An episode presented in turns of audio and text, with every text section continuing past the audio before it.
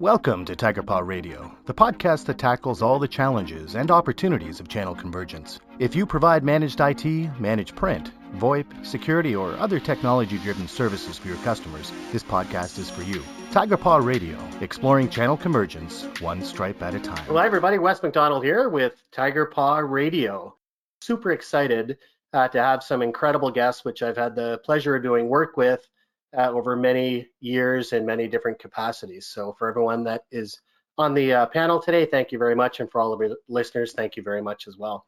Today we're going to be talking about women technology leaders. And I did want to have this as a panel driven discussion today. So without further ado, let's meet our panel. And as always, I like to let my panel members introduce themselves.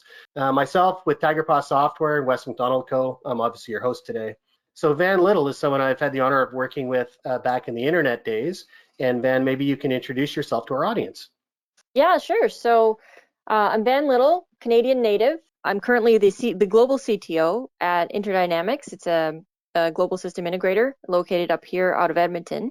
Fun fact about me is that I was once chased by a grizzly bear and I survived it and lived to tell about it. I love the outdoors. I spend a lot of time outdoors. I fish, I hike. And one day while in northern Alberta, while camping with friends, a grizzly bear ran across a river, tried to eat me. I was very grateful that he was stopped by a park ranger with a very high-powered rifle. But yeah, it hasn't det- hasn't deterred my love of the outdoors, but it makes for an interesting story at parties, that's for sure. So your idea of fun and mine are, are a little different. wow, what a great story! I will never be able to follow that one up. So thank you very much for being on our panel today. Oh, thanks for having me. And next, uh, Yvette Steele, if you could introduce yourself for our audience. Absolutely. This is, um, as Wes said, I'm Yvette Steele. I am the leader of CompTIA's Advancing Tech Talent and Diversity Community. Um, a lot of people on this call are probably very familiar with CompTIA for what we do around our certifications.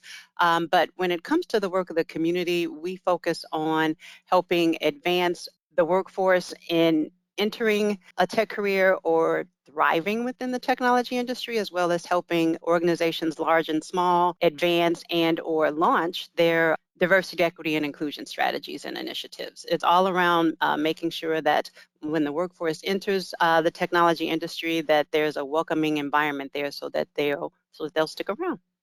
Thank you very much for uh, being part of this. I've known you for a lot of years mm-hmm. and uh, have had the honor of uh, seeing that in action and uh, what about one interesting fun fact about yourself um, I am a cat lover and I raise a colony. I'm not going to say I raise a colony, but I have a colony of feral cats uh, that hangs out around my house all the time. So the, the delivery people, you know, UPS, Uber Eats, I always get comments from them about how cute the cats are or how afraid they are, but they provide a lot of joy just watching them through the window. To watch them grow up together and and to see them see their habits together and the way they care for one another is just a beautiful thing and it just makes my day.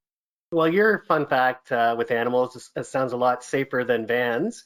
So yeah right? indeed.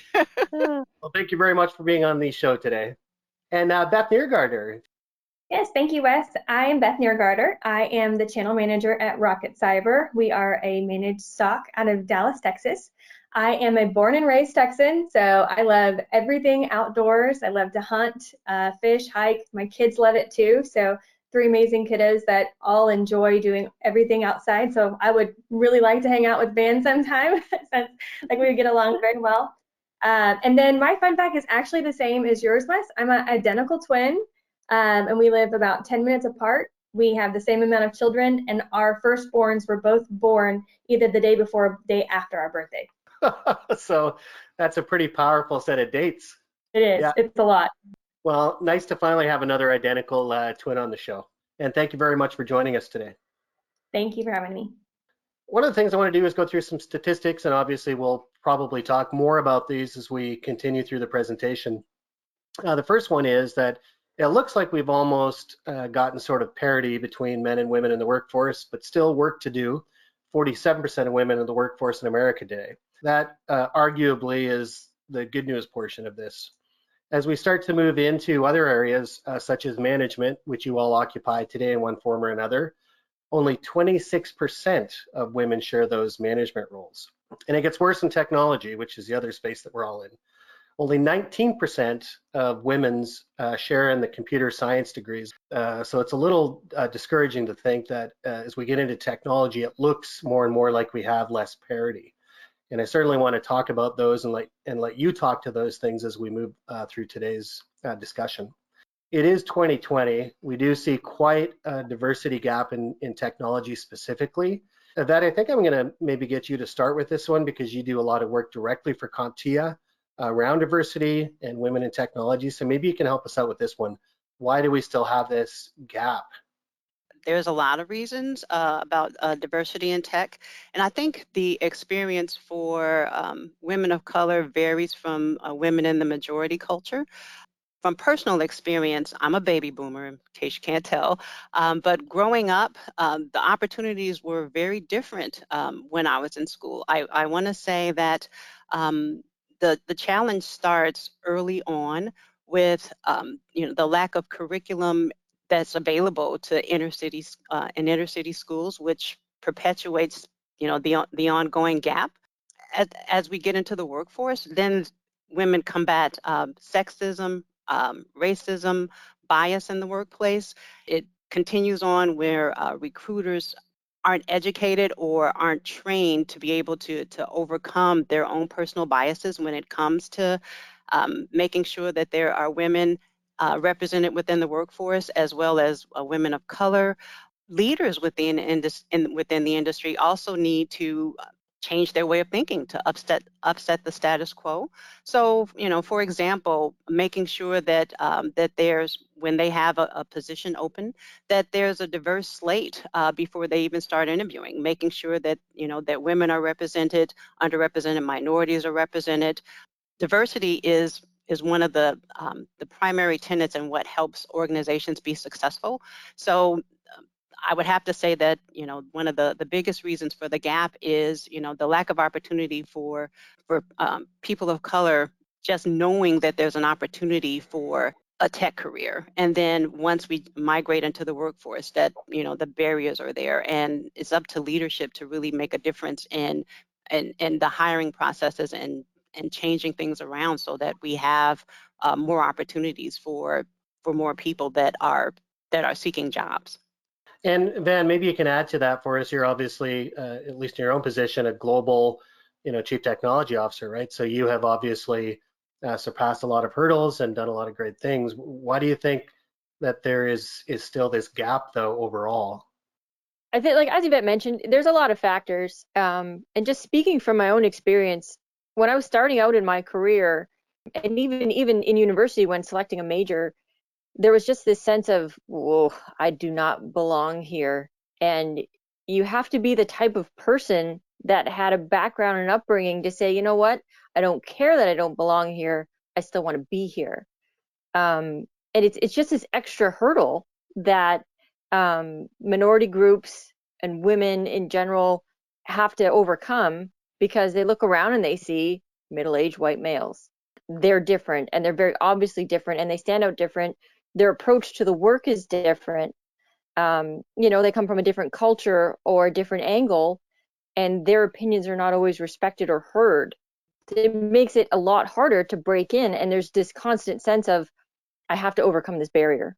It's it's a barrier that I have to overcome, which you know doesn't exist for the incumbents that have traditionally been in this space. Uh, as the one non-female on the on the call today, is that I've also got to be aware of my bias, right? When I'm you know, working in the space. And the only thing I can think of from my own experience is, uh, for example, when I first came into the technology space from the managed print world, right, that I was nervous about that because there were simply things I didn't understand, let alone having these other barriers um, because I'm already a male in the technology space, right? So yeah, thank you for that. Yeah, I was going to say too, what um, would really help it advance um, and or close the gap is having more male allies. Who are able to, you know, come alongside of of, of women issues and and be more supportive. And and Wes, I I, I applaud you for you know making the note uh, note to self about being aware of your own biases. Um, spreading that word to your colleagues is is one way that you know each of us can start to make a difference um, every day within the space that we're in. So Beth, what about yourself? What kind of experience do you have? What, why do you think there's still this gap in technology? You're in the technology space. What do you see? Well, I mean, honestly, if you look at the different um, careers that people could take and how people are marketing it and seeing the promotion of that career and how it looks, that visibility to a young girl who's looking to make a career choice early on in life is not something that they see as something that they could possibly do because it's not highlighted as something great or something that they're seen as. It's definitely male dominated. So why would they want to take that step and have that big competition and be looked down upon because you're the only female in that industry. So that's a huge thing. I see that my, my daughter's in high school and the classes that they're offering don't promote that kind of stuff very often. And even even nowadays they still don't. So it's just getting to that younger generation first to make that step. I mean, even in my role today, I still walk up to people, uh, men and their white males, that they're like, "You actually do know what you're talking about," and I'm like, I'm I'm sorry. I don't know why you just made that comment. It just surprises wow. me and me that they don't think that I would know the IT space um, just because I'm a female. And my daughter's eyes were opened up because they actually did have a STEM uh, program uh, in which it was developed specifically in the school uh, for young girls. I think at that time she was nine years old, right?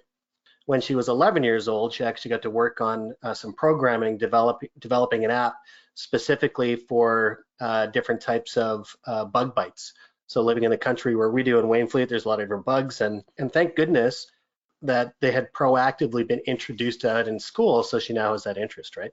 Um, the next one is, as we did talk about, you know, there are certain biases, and it's still disheartening to hear that people would actually, you know, be amazed by how knowledgeable you are in a certain field um, not only because you're a woman, but because also you're in a leadership role, right? So let's discuss that a little bit.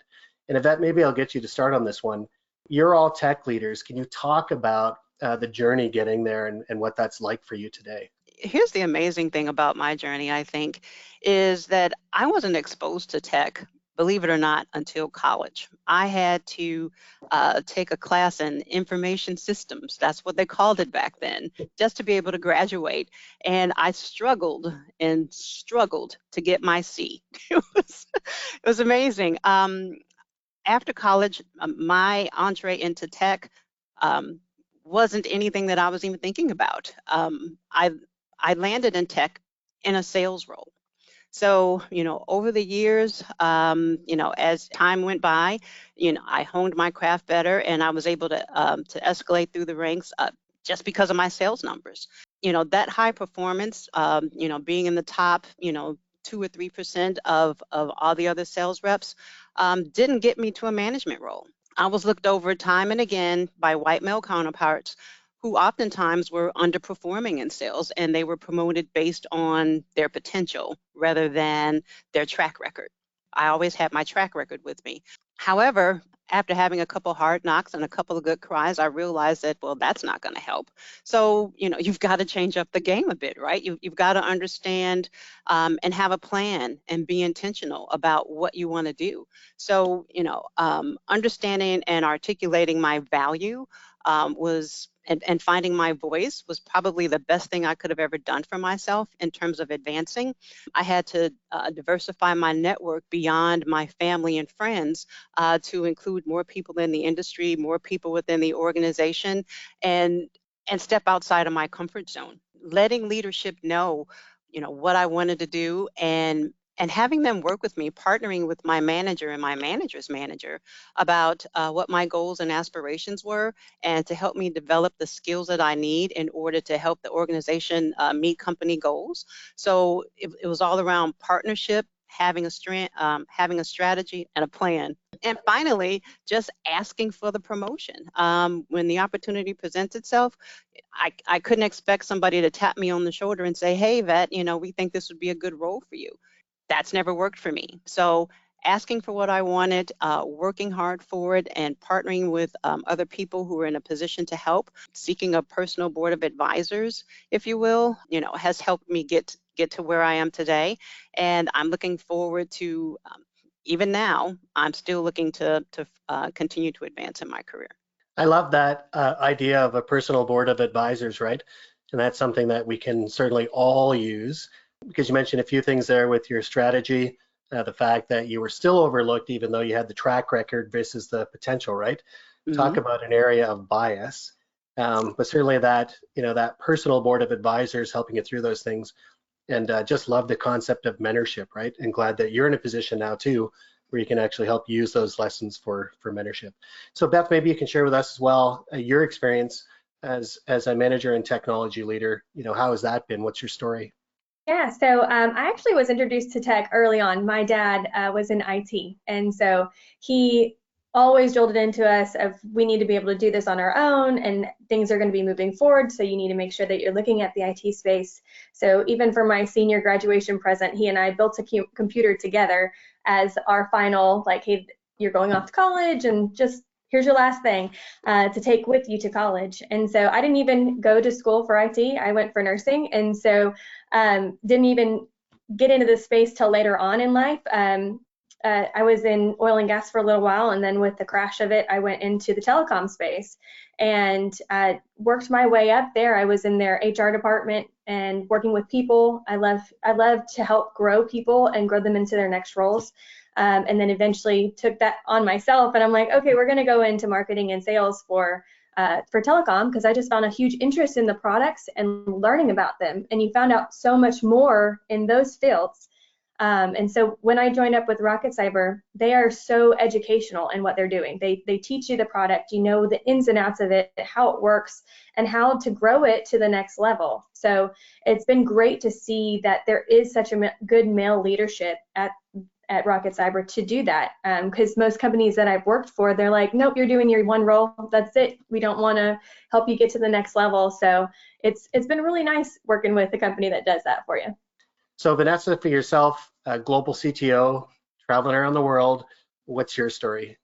I started out uh, inspired by technology as a child. I was the kid that used to take the phone apart and take the TV apart, much to my parents' dismay. Just I needed to know how it worked. I needed to understand it. Um, but I never really viewed IT as a career until you know about four days before I went to university, and I last minute switched my major. I was originally going to go and study medicine, uh, because I, I enjoyed it, but not nearly as much as I enjoyed technology. But I just never saw it as a possibility. And finally, I was like, you know what?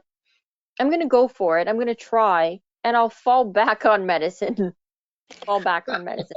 Um, if if if the whole IT thing doesn't pan out, but but to me it was like a it was a risk. It was an experiment, and it because I didn't feel like it was accessible to me at the time, and um, luckily it worked out. But mucking through my career, I remember earlier in my career, Yvette touched on a really great point. Um, I didn't advocate for myself, and I'd work twice as hard as as my white male counterparts. I'd accomplished twice as much, and I was still not getting kudos, recognition, raises, promotions, any of it. And I would go home so depressed, like, what am I doing wrong? I'm better than all of these clowns. Why am I not being pushed forward? And it took me a long time to really come to the realization that um, you know the game is is rigged for for those of us that are in diversity minority groups and I, I had to come to terms with that and figure out how to get around it and I, I mean i took a bunch of different paths to it at first i just started acting like a guy so i cut my hair short i'd start wearing glasses dressing kind of frumpy and going with the flow when someone told kind of an off-color joke that was derogatory to women you know, never wearing makeup or dressing feminine or being feminine or showing any sign of emotion in public or anything that was flagged as traditionally female, I, I started to shun all those behaviors and for for the most part just act like a dude to try to, you know, disguise myself among them. And it it wasn't very effective because I was not a man. And it didn't make sense to behave like a man. Um, but then I started to do things like um, you know, try to join the boys club. I started playing golf. I started playing more hockey uh, on men's teams so that I could have that rapport with them after the game where they have, you know, those in, informal bro moments that they all seem to be, you know, brewing these relationships from. I tried that and even that wasn't that effective. I was just, I was still the lady that was tagging along. And finally, I just realized I can be a lady and very effective at my job.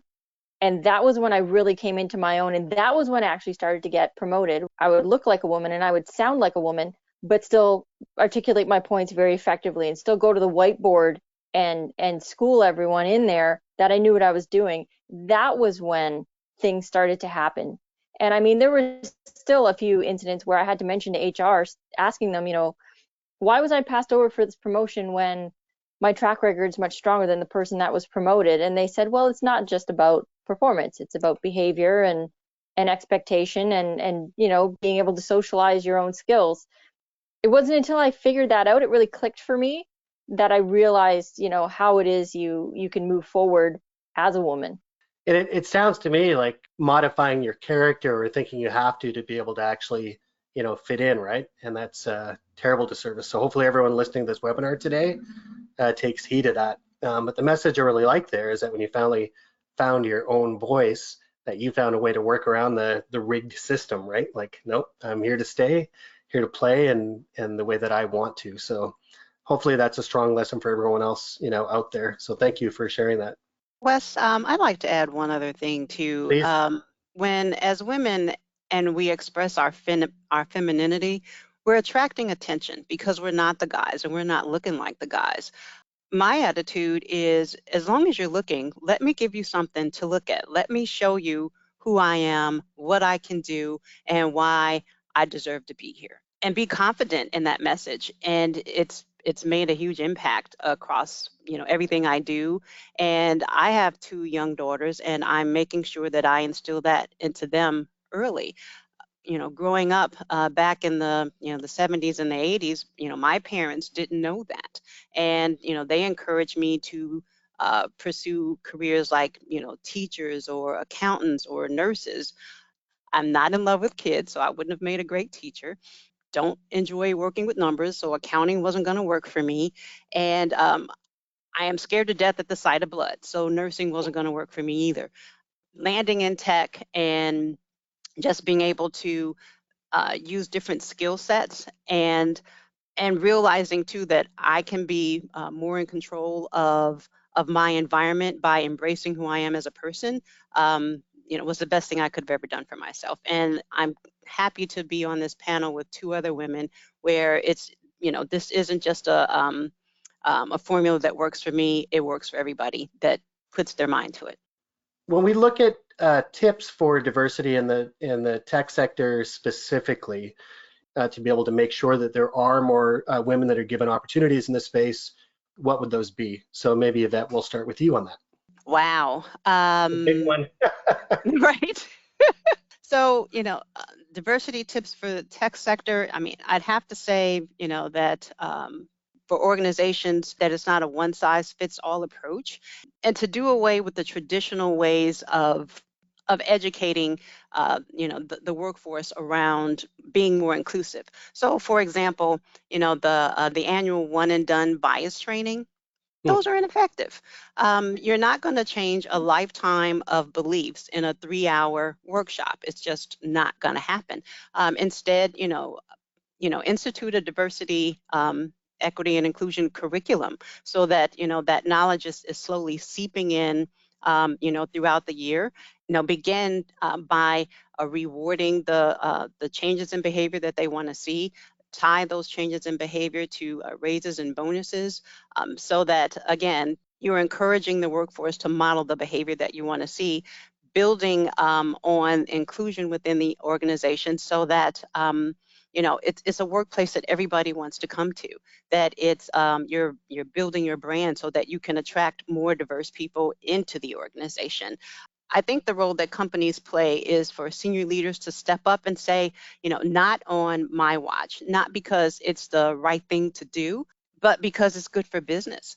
I recently read that um, in the May 2020 report, McKinsey um, reports that there's a 48% performance differential between the most and the least gender diverse organizations. So let that soak in for a second. A 48% performance differential it's good for business. I mean, the question I think senior leaders need to ask themselves is not what we can do better for women, but what can we do better with women. And uh, what about you, Vanessa? Any you know tips on you know sort of uh, inserting more diversity into the tech sector? One of the things that oh, has always stood out for me is companies need to subtly yet fundamentally change the way they do business, especially internally. Things like traditionally when you have a meeting especially now in the age where everyone's just on the phone, creating uh, a format and space for everyone to be able to contribute and not just the loudest person or the person that that talks over everyone else which is traditionally the person that that is heard the most but creating a format that you go around the room and you get an opinion from everybody that includes all types of um, approaches and different cultural backgrounds different different um, like male female differences because women i hate to say it we're less likely to interject because we're viewed as pushy. And you know that's and, and I mean personally I think being pushy is is an asset but women have been raised to to believe that pushy is a bad personality trait uh, and so they're they're less likely to to speak over someone and interject in a meeting. So if you if you do something simple and tactical like that just making enough space for everyone to speak in a meeting and making sure that the meeting is is long enough so that you can do that you're going to have more effective meetings. You're going to innovate more because you're going to have a more diverse pool of ideas. Um, and and as you mentioned, it's better for business in general. Little things like that that that seem pedantic make such a huge impact over time across the whole organization. But as Yvette mentioned, it has to come from the top down. The leadership has to enforce this behavior and this culture. And that means when you look down at your own organization, how diverse is your org? Is it all white males? Like, is it all middle-aged people? do you have a good uh, a good mix of young people more experienced people people from different backgrounds people from different countries or you know do you just fall into that rut by by throwing your hands in the air and saying well i only got resumes from from white males so that's all i hired. That's not that's not an excuse. As a leader you have to be be finding other channels to gather resumes then if you're opening new positions for your company. You we have a responsibility to reach out and reach deeper beyond the traditional channels to start attracting this talent to our company because as Yvette mentioned, it's a huge asset to your company to have that diversity. It's worth the extra effort you have to put in to find these people. Yeah, it's so important what you say about not just accepting that I got this pile of resumes, it's not my fault, right? Whereas that should actually inspire more questioning. In other words, sitting back and saying, wait a minute, why do we only have this pool of applicants, right? what's the issue there, right? Who can we get in touch with? You know, like I know, for example, that you could at CompTIA, someone could get in touch with you and say, how do we get more mm-hmm. candidates, right? I mean, CompTIA, you know, is all about that volunteerism and and making sure that we have access to things that maybe traditionally in our business world don't happen, but we've just got. I am happy to help. right. yeah. And it, it, that always shocks me. The other thing you said there, Vanessa, which is really uh, disheartening, um, is the fact that uh, the same attitudes, depending on whether you're a man or a woman, today in 2020 still um, are seen in different ways, right? And um, I don't want to get into politics or anything else. That's a, another podcast entirely. But when you have uh, female leaders going against male leaders uh, exhibiting the same behavior, how different uh, sometimes people report on that, and it's uh, it's really difficult. Uh, Beth, what about yourself? any tips for diversity in the in the tech sector? Um, well, yeah, um, I do piggyback on them with definitely going with management first and making sure that they're educated um, on how to create diversity and how valuable it can be in in their culture. Um, also, em employee engagement is huge. And so being able to collect the data, like finding out personality tests and figuring out what different kind of personalities to be able to say, then say, hey, we're not going to base it off of your gender. We're going to base it off your personality type and we're going to accommodate to that. So instead of going off of their female and male, this is what girls get, this is what guys get, this is what we think you want, actually do the research and actually know who your employees are. So I think those kind of things being implemented will definitely help more so with the culture and people wanting to go and work for those kind of companies that are female as well. One of the things that I think is, is really critical to this conversation is, you know, since we're talking um, about women in uh, leadership in tech, um, and you know those who have access to the C-suite, you know, who are you know very senior levels. Um, I would like to encourage them um, to to be a part of the change too, because you know for those of us who are in middle management or or aspiring to to be senior leaders, uh, we need your allyship as well um, to be able to break the glass uh, that's holding the rest of us back. So you're in a position to drive change. Um, you know, I, I think that it's you know it's it's important for for women to give back.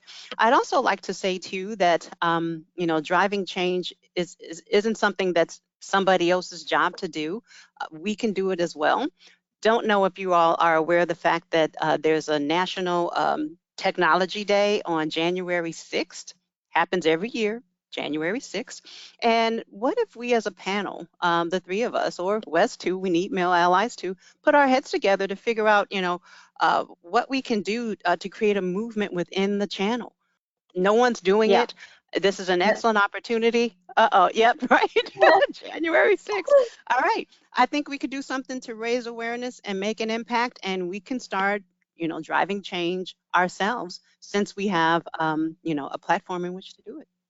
Well, I would say that yeah. this uh, this webinar and podcast interview has been well worth it just to get that one action out of them. So if I can help them in, if I'm not needed, uh, I'll take that too. But now you can help. Okay. yeah, and uh, you know, I keep thinking though too, like as as we've talked about this so far, what you mentioned there that was really important about this kind of top-down approach. And actually, everyone's kind of talked about that. Beth, you've mentioned it as well. Um, they're really working to make sure that if that message does come from the top down, uh, that certainly will get listened to from others in the organization, right? And that's as true as in sales as in anything else. I mean, uh, anytime I've been uh, looking at a complex sale, they always say start from the top, right? And then start figuring out who you have to work with throughout the chain of command. And certainly, uh, diversity in the workplace, uh, because we still have so much work to do, it is a complex issue, and we need to make sure that those people at the top, uh, female or male, you know, are taking the charge to lead it, right? All right, next, moving on to our next question and uh, thinking of our time and respect for everyone on the call today as well as our listeners. We live in probably the strangest year uh, since I was born and maybe since everyone was born. I remember speaking with my uncle Don, he's 92 years old, and I, you know, was talking to him about the pandemic and said, well, I'm sure you've seen a lot of, you know, terrible things in your life. And he goes, nothing like this was like, come on, you've seen World War II, right? Like you've seen all these different things. And he was saying that just that the personal impact that had on him, because you know World War II, he said, was fought in Europe. Yes, we had rationing here. Yes, we had certain things, but it didn't really directly impact me as much as this does.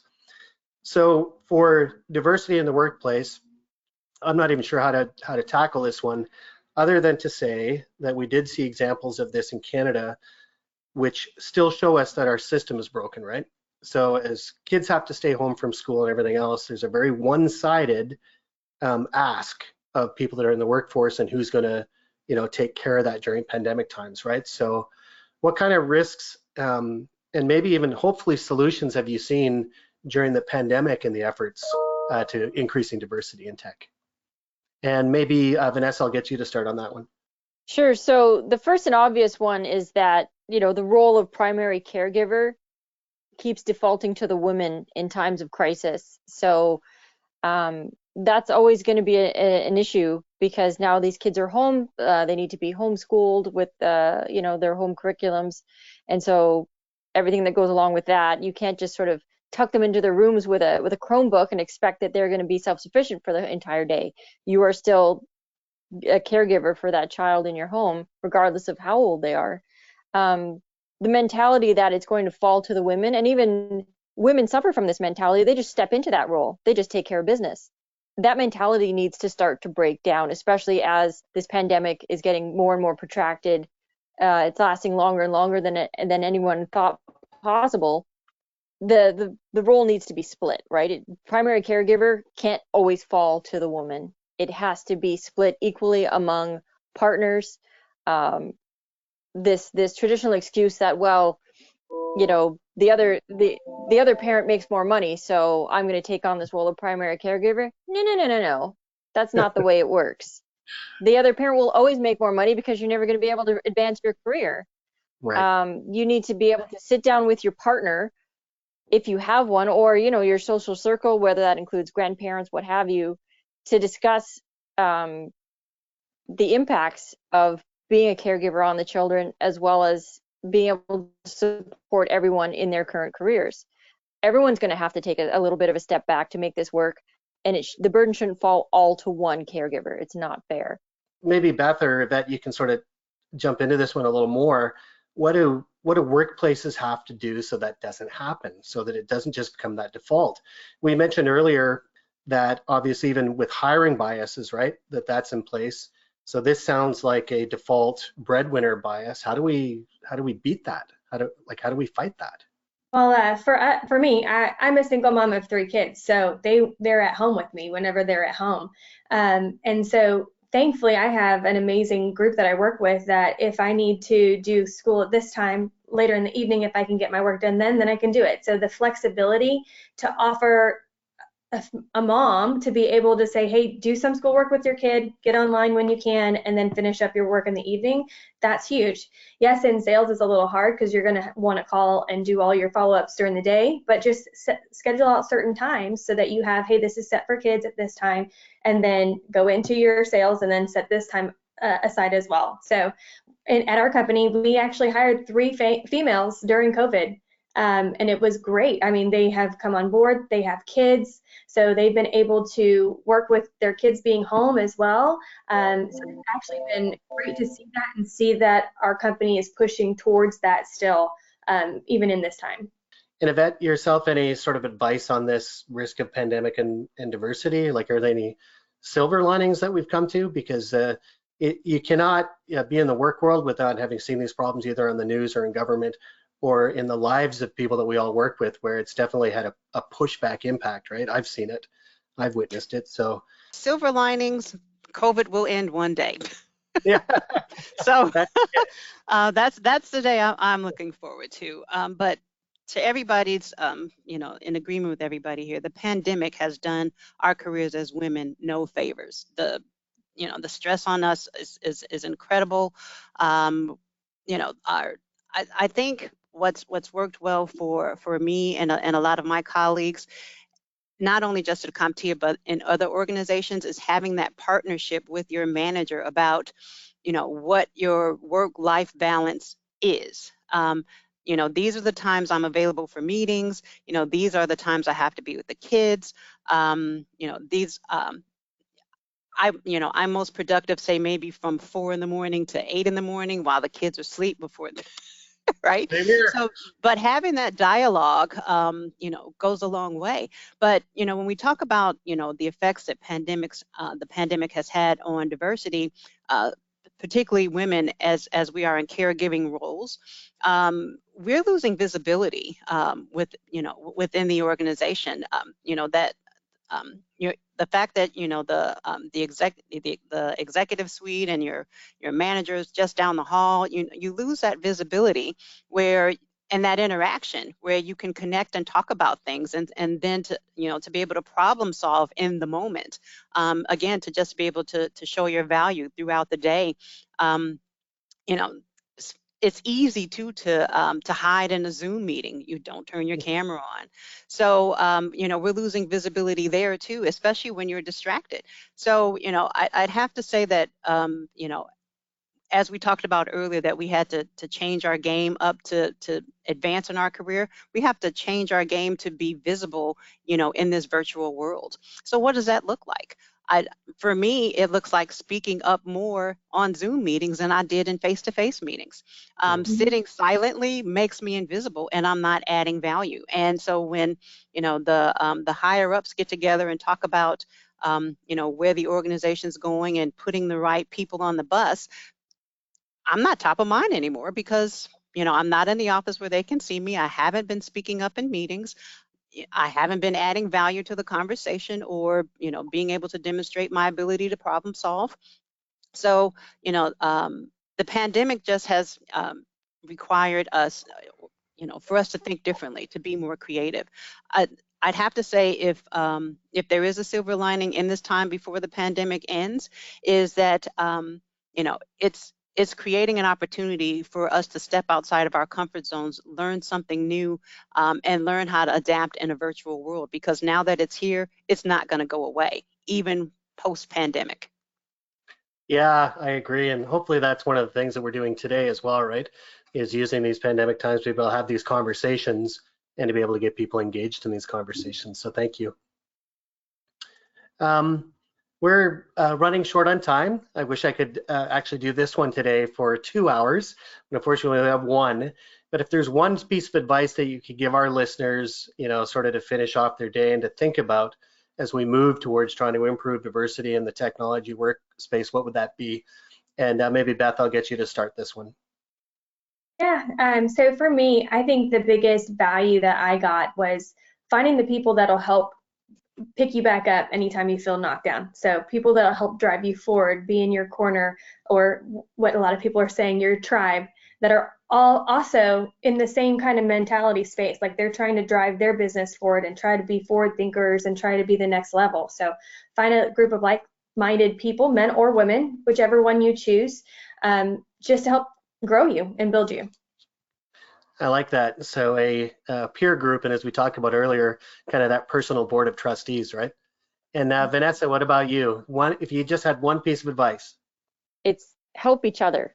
It's the, the, the famous quote that always goes around and around when we when we discuss women in the workplace is there's a special place in hell for women who don't help other women, and that that couldn't be more true. And but that that transcends um, a whole myriad of topics it's not only you know making sure that people are getting recognized and have a voice in your own company but doing things like setting an example for women in technology leadership. Speak at events volunteer at you know girls who code issue white papers give webinars join podcasts like these just to get the word out so that young ladies that are coming up as the next generation of IT leaders see established IT leaders and say I want to be that. I want to be like her.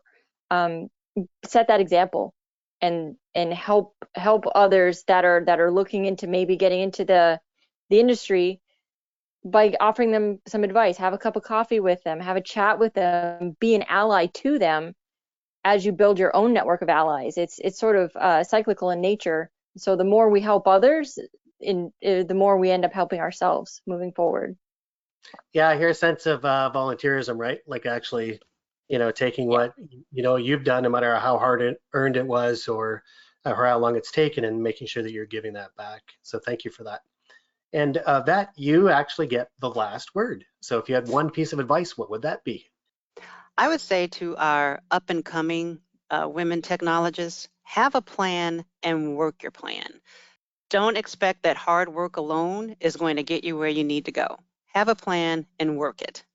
I won't expand on it just because of time, but I'm happy to expand on it um, on LinkedIn or, you know, Wes, you know how to get in touch with me, but have a plan, work the plan, and don't take no for an answer. Well, I appreciate you being open to uh, having additional conversations. Uh, we'll certainly, uh, you know, make sure that everyone does understand that they can reach out on LinkedIn, um, or if they do want to ask particular questions, if any of you that if they reach through me through the podcast, I'll make sure that they get in touch. So thank you very much. Um, I did find a quote today that I, I really liked uh, from Melinda Gates, and it says that if you invest in a girl or a woman, you are investing in everybody else. And that you really, you know, struck on this earlier when you uh, shared that statistic about the increase in productivity when we have more women in the workforce, right? More diversity in the workforce. So if you are ready for more Roar, uh, certainly you can reach out to us uh, on our website at www.tigerpaw.com uh, further through our blog, uh, blog.tigerpaw.com, and also through Tigerpaw Radio. So for our, our panel today, I cannot thank you enough, and for all of our uh, listeners and people that are watching on the webinar today, thank you for joining Tigerpaw for another episode. And so we come to the end of another exciting episode of Tigerpaw Radio.